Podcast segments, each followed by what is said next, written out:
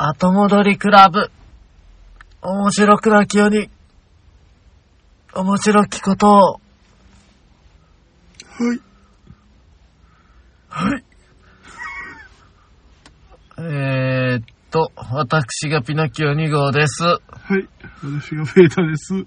えー本日は2021年はい。えー4月10日です。はい。よろしくお願いします。はい、よろしくお願いします。うん。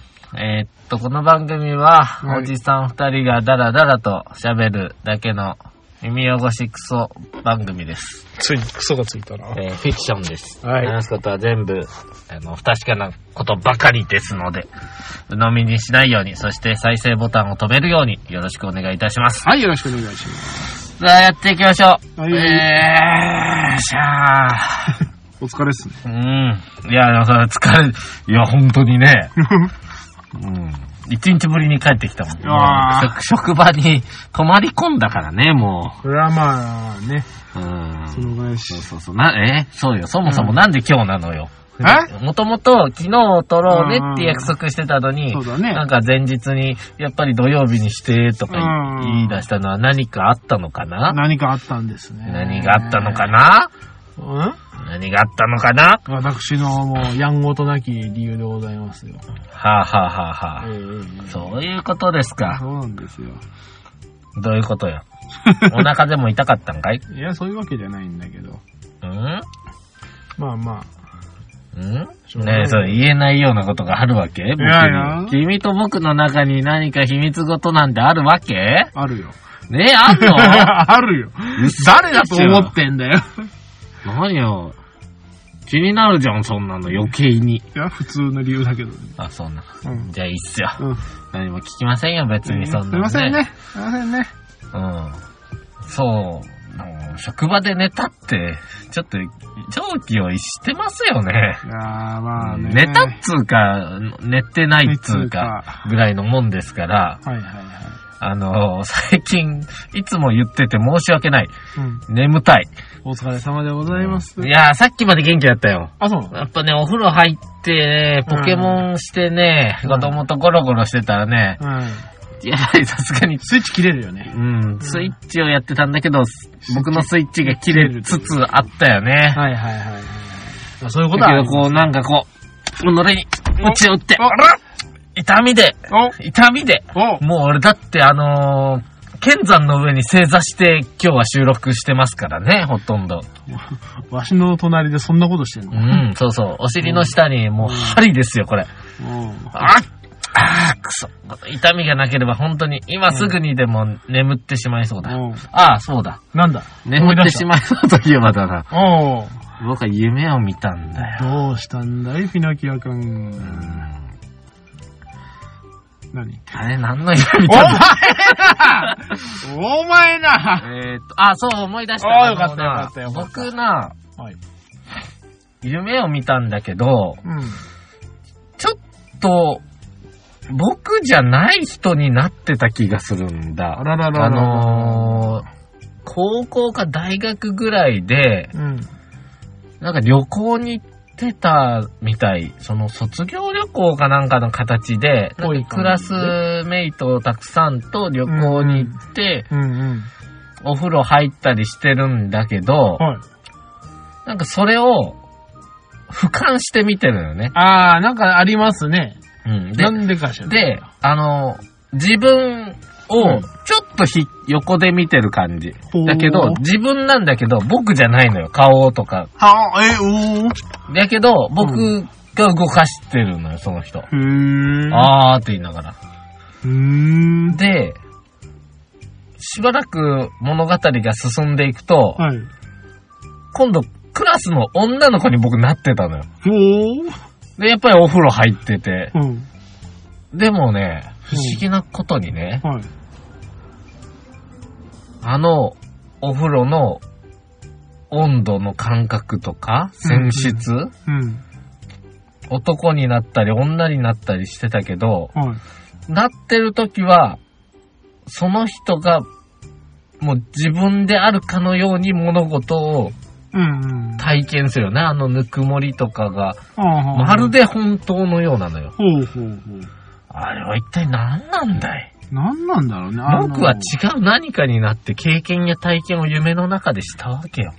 まあ、もしかしたら、遠いどこかで、うん本当に誰かがうんお風呂に入っているのを、君は、あの、見ていたのかもしれないしね。どういうこと？夢じゃなくて。え？本当にそれだけリアルだったらね。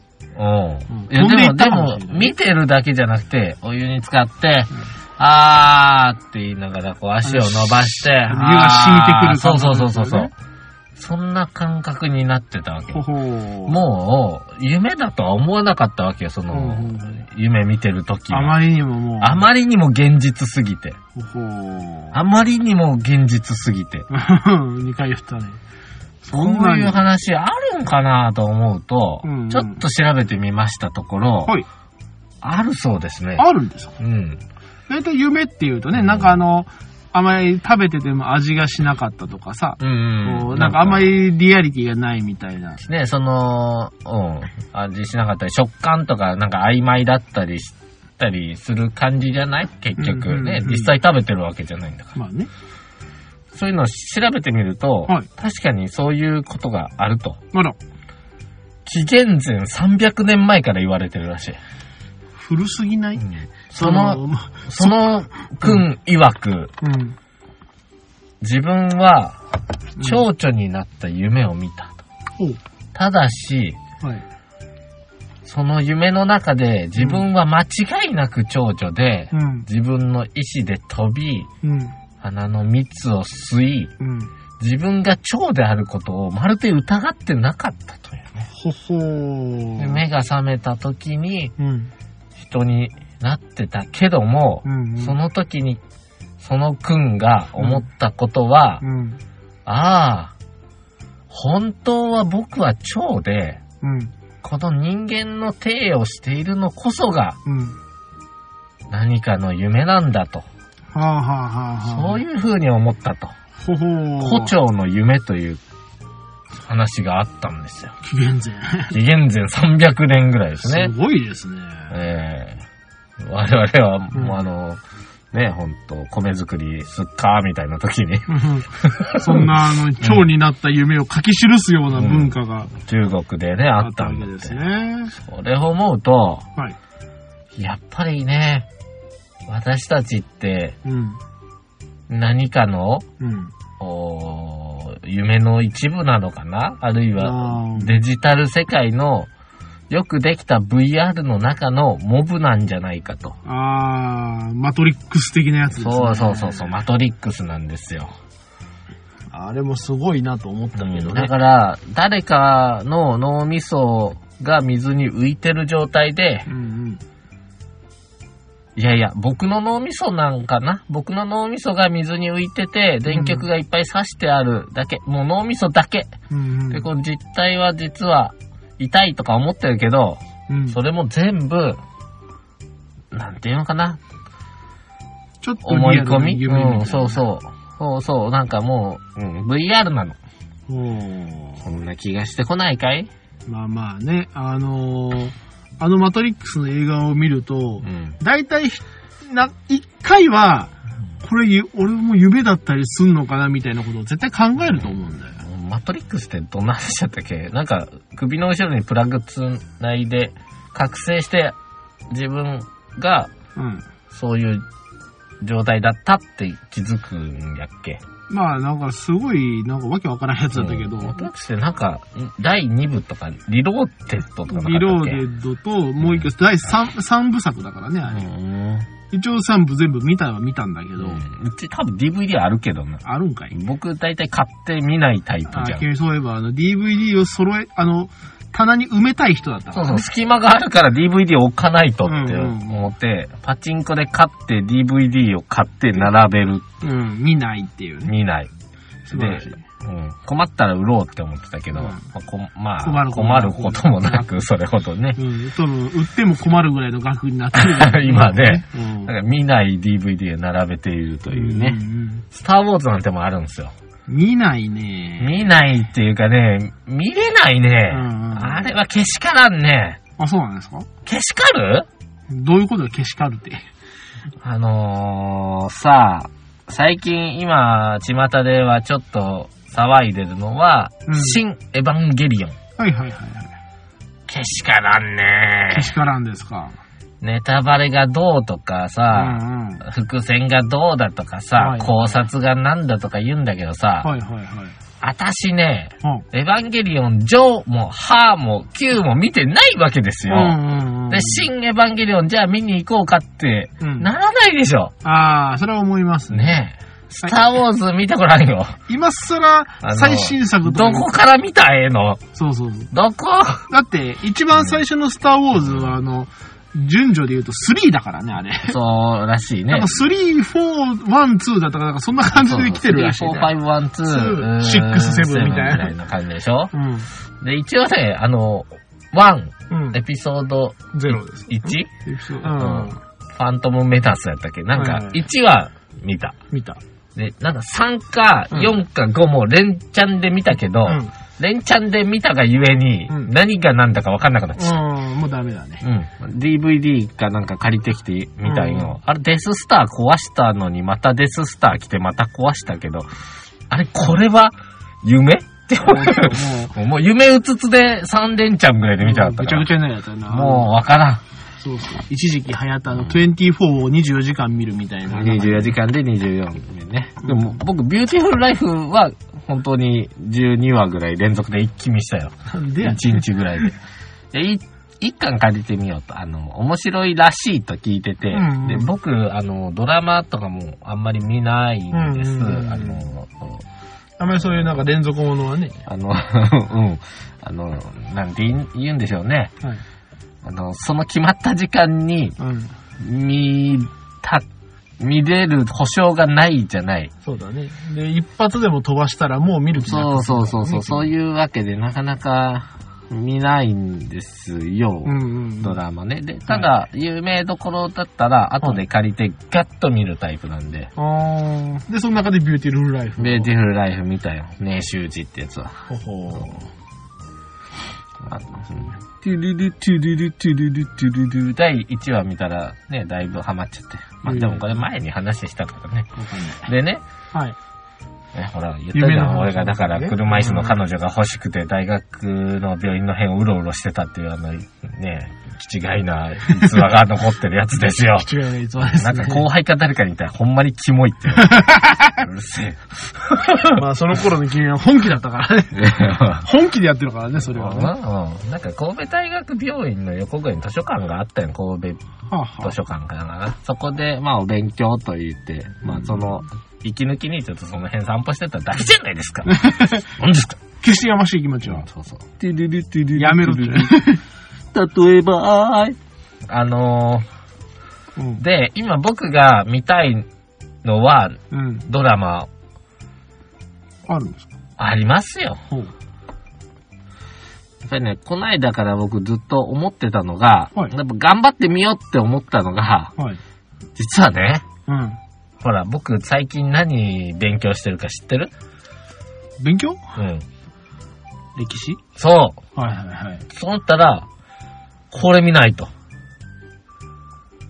NHK の大河ですか？大河ドラマ見ないと。晴天をつけよう？晴天をつけとうか、んうんあのー、他にも？キリンが来るとかね。いろいろ調べたんよ。で、歴代出たね、新選組とかで、三谷幸喜の作品が素晴らしいとか、あいろいろ調べたんだけど、あ。はい。長い。長いよ。見れもなもうね、さすがにね、大河ドラマはね、うんボリュームがやばいからね。そうなんよ。で、まあ、史実とも若干異なったりするよ、とか言うしね。まあ、新選組だって何回かやってるとか言うしねうん。だからもうその、真面目モンドとか、あとあの、三谷幸喜のちょっとこう、あの、おモダンテイストのやつ龍。馬伝ね、福山雅治とかうね、んうんうん。えー西郷どん、セゴどんとかね、とかね。姫とかね、うんうん。いっぱいあるわけですよ。でも、はいどれから見ようかなとかもちょっと思ったんだけど、うん。見る前にギブアップやね。でしょうね大河ドラマ好きなね、おじいちゃんにね、聞いてたんよ、どれがいいのって。うん。まあ、それ人それぞれよ、みたいなことを言われてね。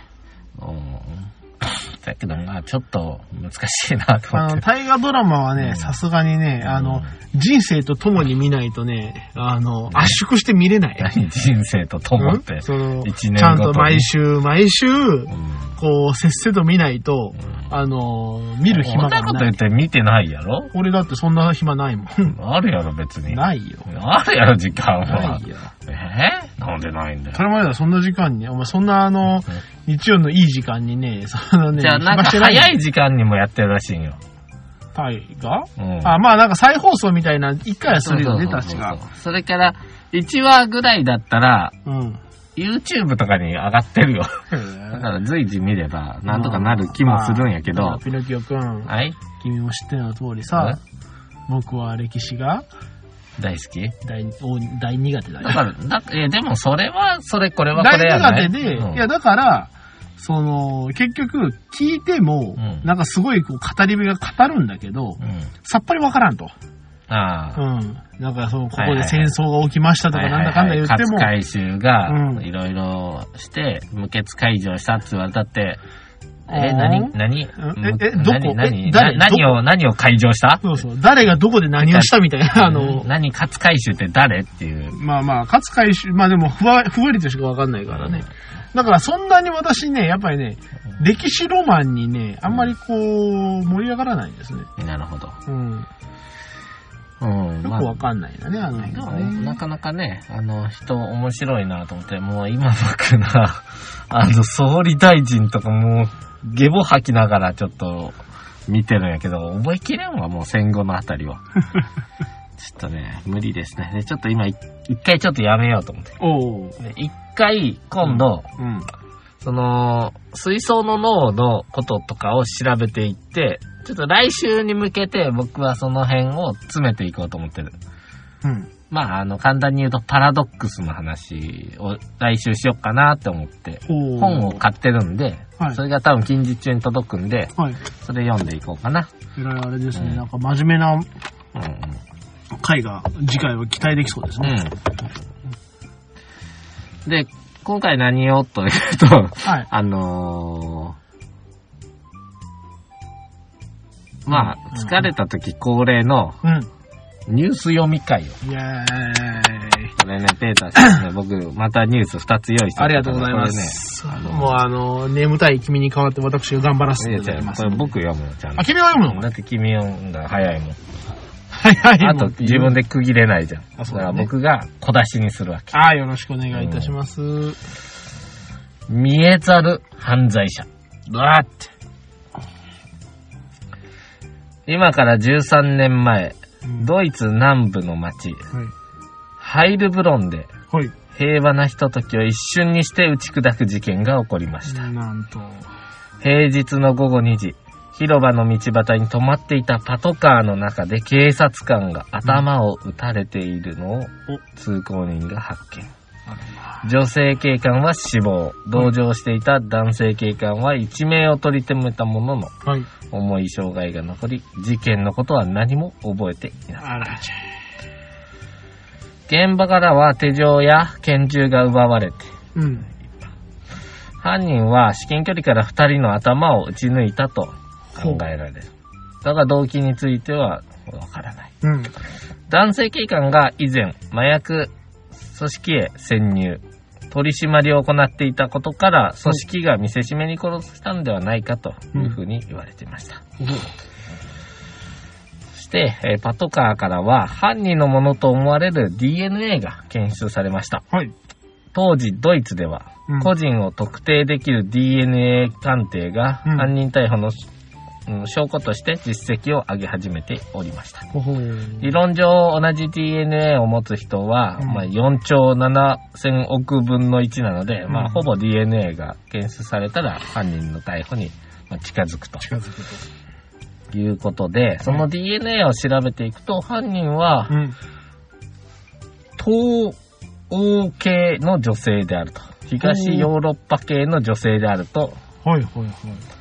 で、さらに驚くべき事実として、その人物がうん。ドイツの各地で起きたいくつもの事件と関係していたという。なんと。どうですか？これすごいですね。うん。えー最初の事件はうん、遡ること14、14年。お結構前ですね。ハイルブロンから北東へ200キロ離れた住宅街。うん。被害者は年金生活の女性、部屋でフラワーアレンジメントを作っていたところ、その作業に使う針金で首を絞められて殺害。あらまあ。金目のものをほぼ奪われていた。はい。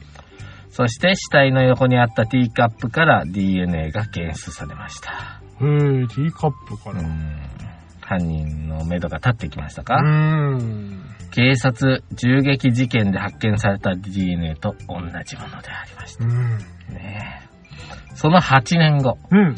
ハイルブロンより南西に約100キロ、はい。山あいの町で骨董症の男性が考察死体で発見。凶器は庭にあった紐と判明。うんそして現場のキッチンから、やはり同じ DNA が。ほう。これもまたハイルブロンの警察銃襲撃事件と同じもの。同じもの。となるとですね、この犯人女性ではあるんだが、はい別に腕力があったり、被害者と面識があったりする可能性があると。そうですね。ね紐で考察するぐらいまあね、だから。ティーカップからってことはお茶飲んでたりするわけですでしょうね。で、これらの事件の共通点は全部はい考察、首を絞められてるはいはいはいは。いまあ女性でもできるから。うん。そして、いずれの現場にも押し入った痕跡がないことね。暴れてるよね。うんそうそうそう。ということで、まあ、犯人像を推測しました。うん。えー考察するということは、よほど腕力に自信があり、はい。争った痕跡がないことが顔見知りであるというふうに判断し、うんえーいずれにしても、警察銃撃事件としん、ん？うん。様相がまるで違うと。うん。うん。マフィアが、とかね、言ってた。うん。おっとなかなか不可解でしょ。そうですね。うん、そういうことで、まあ、怨恨と思われた老人二人の殺害事件うん。と麻薬の報復と思われた事件。はい。共通点を見出せずにいましたが、6年前とある森林に捨てられていたヘロインの注射器から、なんと同じ DNA が検出されました。ヘロインの注射器から。うんあらまあ。これを受けまして、DNA の女はうん。麻薬中毒ではないかと。あですね、どんどんヒントが出てくる。ーうん。そんな中、はい。今度は盗難車からも同じ DNA が検出されます。すごいね、う DNA。ん。あちこちから出てくるのになぜ人が見つからないんだ。うん。さらに、過去の未解決事件の遺留品に関する DNA が進み、うん。同じ犯人が関与したと思われる数々の事件が出てきました。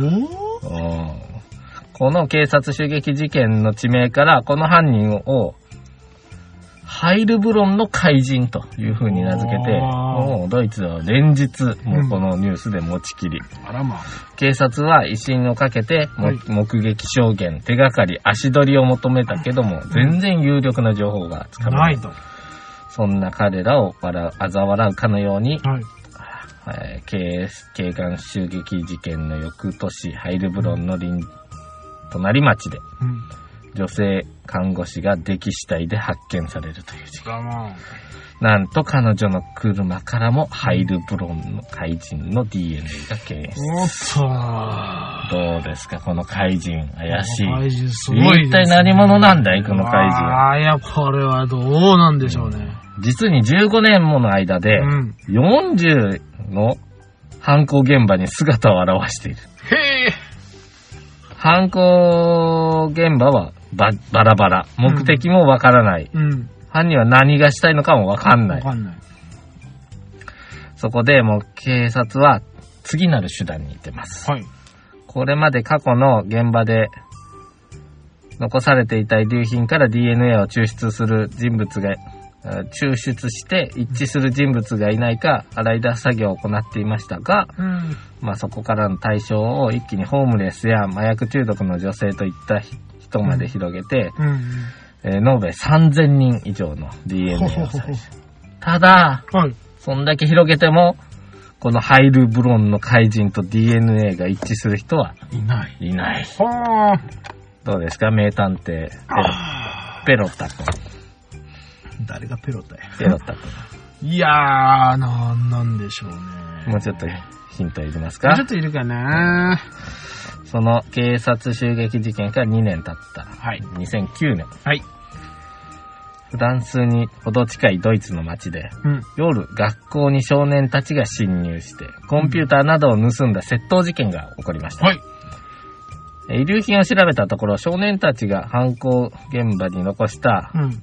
清涼飲料水の缶缶から、はい。ハイルブロンの怪人の DNA が検出。あれ？なんでそんなとこから出てくるんだ？よ。しかし、まあ、はい少年たちはその窃盗の罪は認めたものの、はい女の共犯者がいたということはないと。はいはいはい。うん飲み物も学校を忍び込む前に近くの自動販売機で買いましたと。おっと、人が会ってないですね。謎が謎を呼ぶミステリアスな連続犯罪。うん。果たして、はい。ハイルブロンの怪人とは一体何者なのか。わかりますか？これだけヒントを与えれば、名探偵ならわかるんじゃないですか？まあ、あのーあれですよね、その、数々の事件うに、ん。絶対そのハイルブロンの怪人は現れていると。うん。で、その DNA が発見されているのを物語っているということですね。で、コーヒーカップか、まあ、ティーカップに口をつけたそこからもうん。うん。出。るし、うん。その、さっきのね、し男の子たちのうん。ところ自からも、販機で買った自販機でジュースにも買ったジュースにも、なぜかついハイ。ルブロンの怪人の DNA がついている。プロの怪人は何を、何をしている？なんかもう、あれやね、ソウとかの怪人みたいね。うん、もう、どこへもかしこへも、は、うき進出鬼没で。んまだわかりません？ん？まだわかりませんか？君なりの推理は、僕なりの推理でいくとう、ん。まあそのハイルブロンの怪人、うん。おそらく、うん。その、まああのね、その、いつの時代かはちょっとまだはっきりしないですけど、ドイツのうん。辺で、まあ DNA 鑑定のうん。話をしていたと思うんですが、うん。多分その、でしょうその DNA でも、その個人を特定する部位があったりすると思うんですよね。ここの DNA を見てみたいな。で、すごいその、みんな当たり前に持っているような、うん。その、東欧系なら東欧系だけのうん。うん。とこだけを見て、うん。あのーあ、この人も一緒、この人も一緒みたいなの言ってて、あ実はだからその東欧系の、まあ女性か男性かわかんないにしても、あー東欧系の人イコール、ーただ、同じ DNA が何個も出ちゃうっていうね。うん 4, 4兆分の分の1とか言ってるけど、うん、元の特定の女性調べたら同じ DNA が何個か出ちゃうと。そうなんじゃないかと。そうなんじゃないか。考え私はやっぱりまだまだその DNA 鑑定の、うんあの能力というかその精度、うん。この辺が甘かったがために、そういうふうな、あのご、誤解を招いてしまってるんではないかとうん。思うんですよ。なるほど。いかがですか、博士。違います。なんと、ちゃんとはい、犯人は一人です。一人、はい。ハイルブロンの怪人一人。はい。うん、不思議だよ不ね。思議だね。もうちょっと読もうか。はい。うん。まあ、警察自身も測定のミスを疑ってみたけど、うんそんなことはなくて。ないやっぱり。ちゃんと測定はできてるうん。で、警察はある場所を調査することにしました。はい。警察が確保したのは、71歳の老女。はい。彼女は東欧出身で、ドイツバイエルン州にある工場で働く従業員です。はい。71歳って言ったら結構な、結構な万力ですうんね、ちょっと。この工場では、主に包装や梱包を行っておって、はい。えー、老女は知らなかったんですが、ドイツ中を恐怖に陥れていたうん連続犯罪者うん。に DNA が一致してしまいます。一致していてしまういまっん。た。ハイルブロンの怪人と一緒だったと。それを生み出したものこそが、うん。彼女が働く工場ではい。放送されていたはい。綿棒だったということです。DNA を採取するときにその工場の綿棒を使うことで、はい。そのおばさんの DNA がついた綿棒をはい。分析していたという、ほほー警察痛恨のミスという、なんだい？あのー、その老女は、あの、うん綿棒眠って作ってたのかい？いやいや、触ったりしたんじゃない？綿棒、多分あの、こう手でこうキュッキュッキュッと巻いてたのかおばちゃんね、指ペロッと舐めて、キュッキュッキュッとこう、キュッとやってこの袋にククこれが、こうやって、カッカッカッカッハイルブロンの怪人ですよ。あそうですか。これは正規の失態と言われてる警察のミスですわ。すごいですね。すごいでしょう。この面白いニュースどうですか？ほうほう。というか、その、よっぽどその、老女の綿棒は良かったのかね？警察はずっと警使ってた察はもうずっと使ってたそ。この、ね、やったらね、こんなこと言ったらもうおばあちゃん全部出てくるやろ。おん。かしい思わんかったんかな？ほぼ全部おばあちゃんの DNA 出てくるなって。おかしくないって思う思わなかったな。しかもその自販機の自販機 若者たちのも、はや何調べても出るやろ。うんそれは出るとな、綿棒と。まず、まずその綿棒を、まずその、それだけ測れや、みたいな。コントロール作れやと思うんあ、そうやな。。コントロール無処理区みたいなの。そうそうそうそう。ね。いや、どうこういうニュース発見したよいやー、面白いです、ね。まさかそんなオチ。まさかそんなオチ。おばあちゃんの眠った綿棒が、うんうん。じゃあね、もうちょっとね、うん。あのー、正規のニュースを。うん素晴らしいですね。やっぱこういう、大きい話をしなければね。うん。そのおばあちゃんのお話やこれよりも。これね、あの、物理の話になるんで、ちょおっと、その、難しいこと言うかもしれませんが、まあ、うんわかりやすく説明しますね。よろしくお願いします。これね、えっ、とね、ちょっといつだったか忘れちゃったんだけども、うん。えっ、とね、素粒子ニュートリノ、ああ、ニュートリノね。ニュートリノっていうもの聞いたことありますよ。が、うん。移動する速度をね、はい。測ったんですって。これはもう国際共同実験研究グループなんで、ほう。あのーそこら辺のね、うん。ちんけな研究ではないんですよ。はい。で、何回測ってもそうなんだけども、うん。ニュートリノの速度がうん。光の速さを超えてしまっていると。なんだと？ただ、もうアインシュタインとかが言うように、うん。光より速いものって存在しないっていううん。のが物理の基本の情報なんですですね。もうそこがもう根底から、だからもう光の速さ超えてもったものがあったら、うん。タイムマシンはできるし、うん過去に手紙書けるしってはいう、もう、物理界全部白紙にせなあかん状態なんだけど、見つかっちゃっなんとた。、うニュートリノが。ん。そう、オペラという研究グループがですね、はい。えー、ニュートリノの速度がうん、どう考えても光よりちょっと速いと。おっと。ということで、アインシュタイン先生の相対性理論は、うんもう欠点があるとで、言ってしまった。指摘しましたね。で、この実験はスイスの欧州合同原子核研究機構。ね、そこから、うんスイスから730キロ先にあるイタリアのうん。グランサッソ国立研究所はい。に、えー、何億というね、ニュートリノを発射して、はい。えー、その時間を測りました。はい光は2.3ミリ秒うんだったんですけども、ニュートリノの到達はそれよりも60ナノ秒ほど早いとうん。いうことで、はい。何秒測っても何個測ってもニュートリノの速度が光よりも毎秒6キロだけ速いと。早いと。おかしいだろうと。ん。これはね、物理学者全員がうん。全員否定された状態になるわけですよ。それはそうだよね。だっそりゃそう、てみんなアインシュタイン先生のでやってるわけだから。でね、調査した本人たちもうん。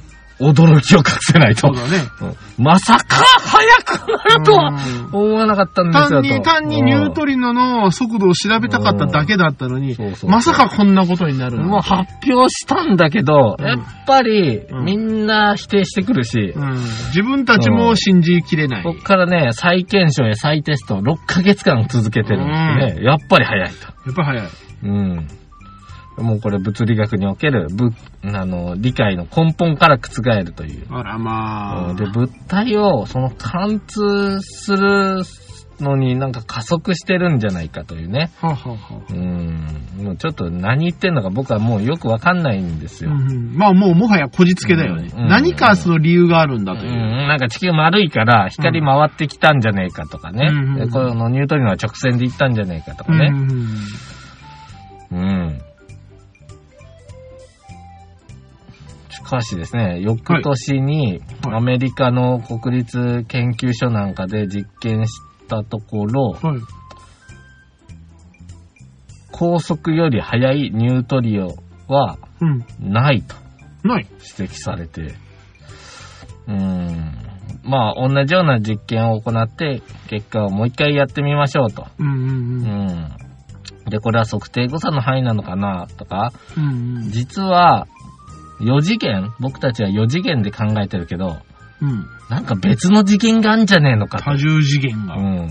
そういう、ね、まあ、4次元っていうのかな。まあ僕らまあまあで3次元か。そうですね。だけど4次元空間通ってんじゃないのか。時間をもう超越してしまった。そんな世界があるんではないかとかね、はいはいはいはい。言われてたんですよ。はい。これどう思われます？うん。僕らもう、何を習ってきたんだろうっていそう。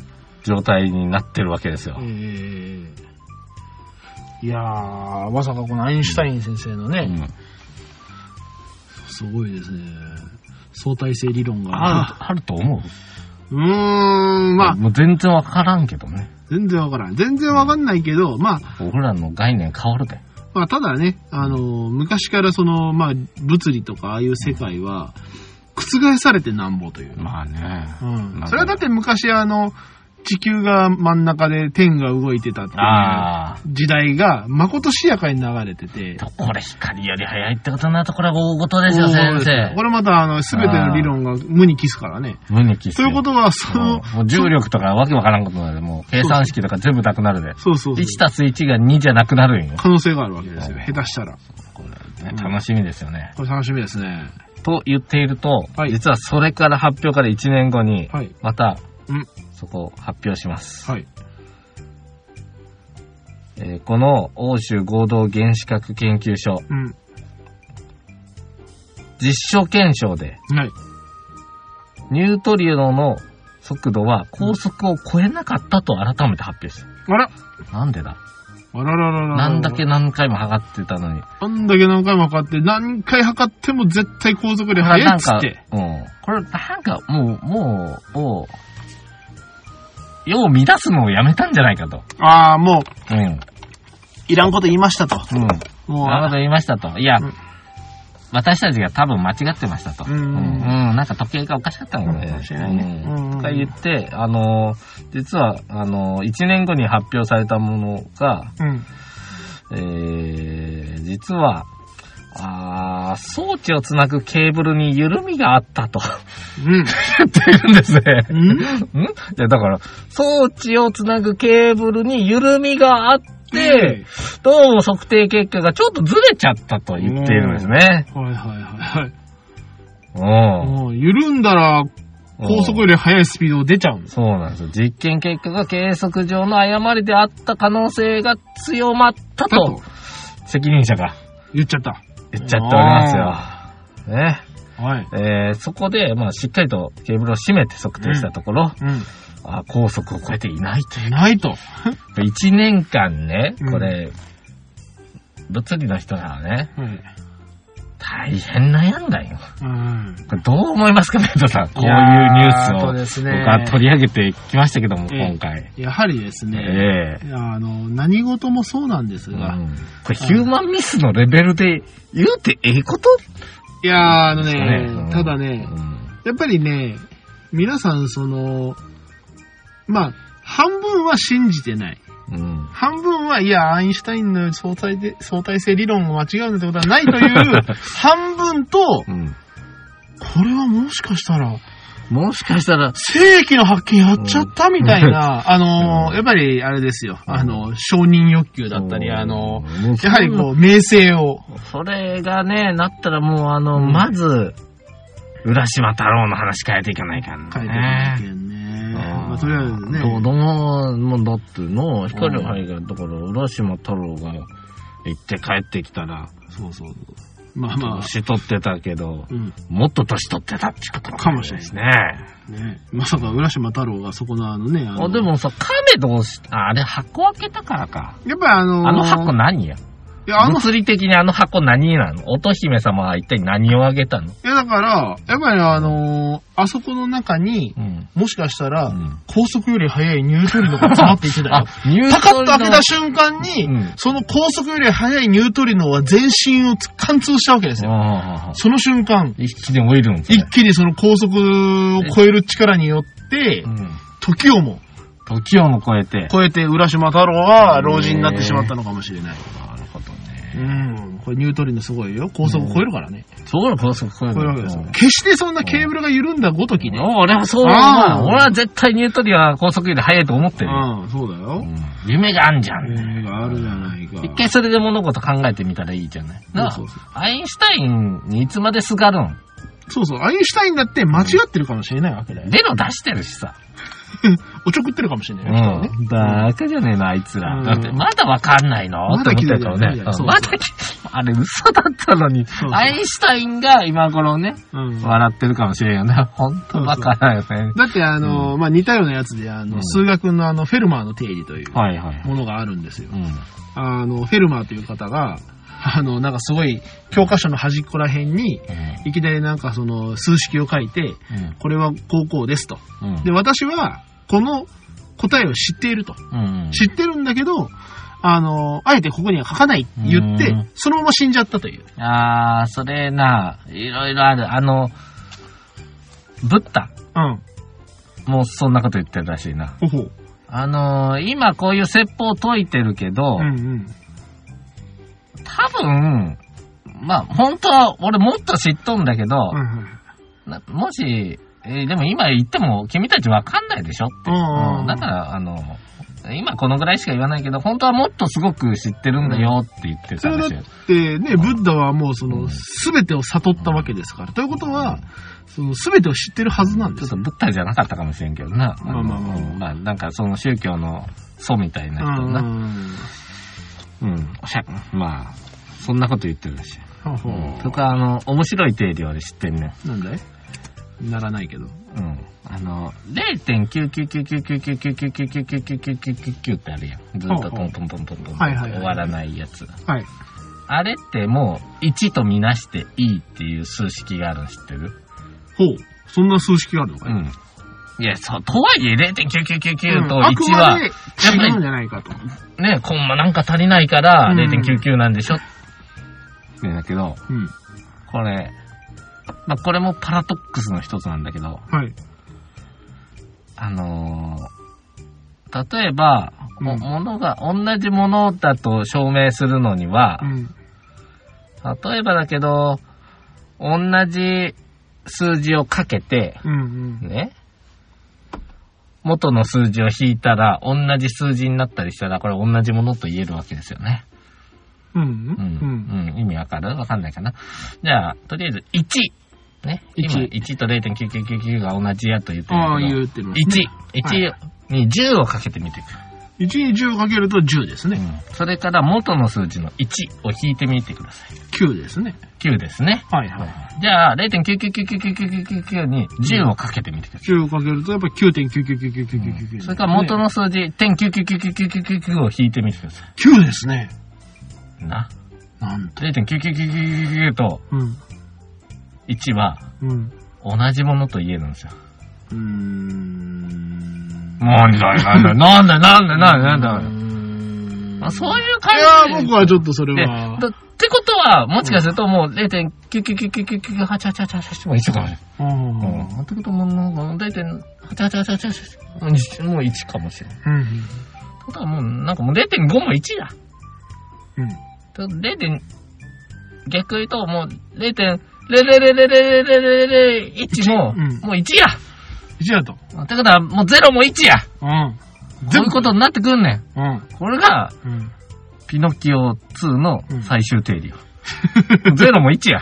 全部1だと。ゼロいや、もうぜ全部1や。全部1やと2も1や。そうそうそううん。全部1や。うん。もうあの、円周率は1.1111や。それ1、1じゃないね。もう円周率1や。うんうん。な。この世のすべては1で表示されてると。そうそう、すべては1。すごいよ。もう、この、ピノッキオの最終定理。な。こ の世の中のすべてが、あの、1。最後の最後、1と0のあの、二進数って言われてた、この時代がすべて終わりを迎えゼる。ロもない。全部1。1とうん。すべて、すべてが1であるという。だろ？これはもうあれですよ。すべてを超越した理論今かもれない証明したろ今。うんそうだね。おかしかったか？何か。ど、どんな押し付けや、お前。おかしかったか？いや、何もがうん。もうほんと、ピノッキオ2号って、ごめん。ピノッキオ1。う、あ、そうだねご。そうだね。2なんていうものはありえないからねそうそう。そうだって2があるってことは1あんだからさ。そうだね。ということは、すべて1だということですね。そういうことですよう。んうん。終わっていいかい？仮面ライダー2号ってない？ない。1号と売り2つだからね。では、じゃあやっぱ1号じゃないかと。俺あの、モンスターストライクで1号2号おったやん。いたね。何これどこが違うんって思いながら見てたんやけどうん。そうそうそうなそう。ただ単に、あの、うん二人の違う人間が、同じバッタ人間に改造されたっていうあ、そうなのことなんじゃないの？え側一緒なの中が違うだけ？中は違うよ。中が確かその、本郷と十文字だったかなんか二人いて、うんだけどそれがこう、変身したら、もう、見てくれ一緒なの。ほ、なんかちょっと違う気がしたけど一緒らしいよ。うん。どこで？だけど、それがあまりにもやばいから、3号がいきなり V3 になっていきなり変わったわけ。ああ、そうなの。じゃあ V1 とかない？ん V1 はない。1号、2号、V3 です。けしからんな。うん。で、そこから味しめて、どんどんどんどんわけわからんのにね、いっぱい入ってアマゾン。やっぱアマゾンですねやっぱりねね。アマゾンだけなんか入れ、い入れたよね。うん。なんで、なんで、バッタちゃうんか、お前みたいな。なんか、あれ、お前ピねラニアや熱帯のバッタみたいな感じだったよ熱帯のバッタでもあんな、うんのおらん独々しい。うん。噛みつくからね。すいません。長くなりました。ええ。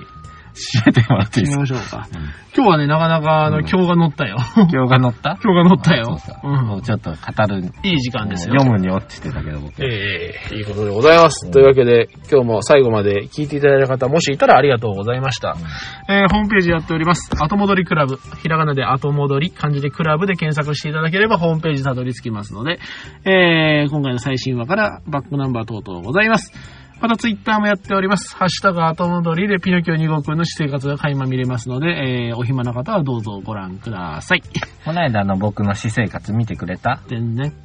ナンを。あー、なんか食べ、て何食べたっつってたな。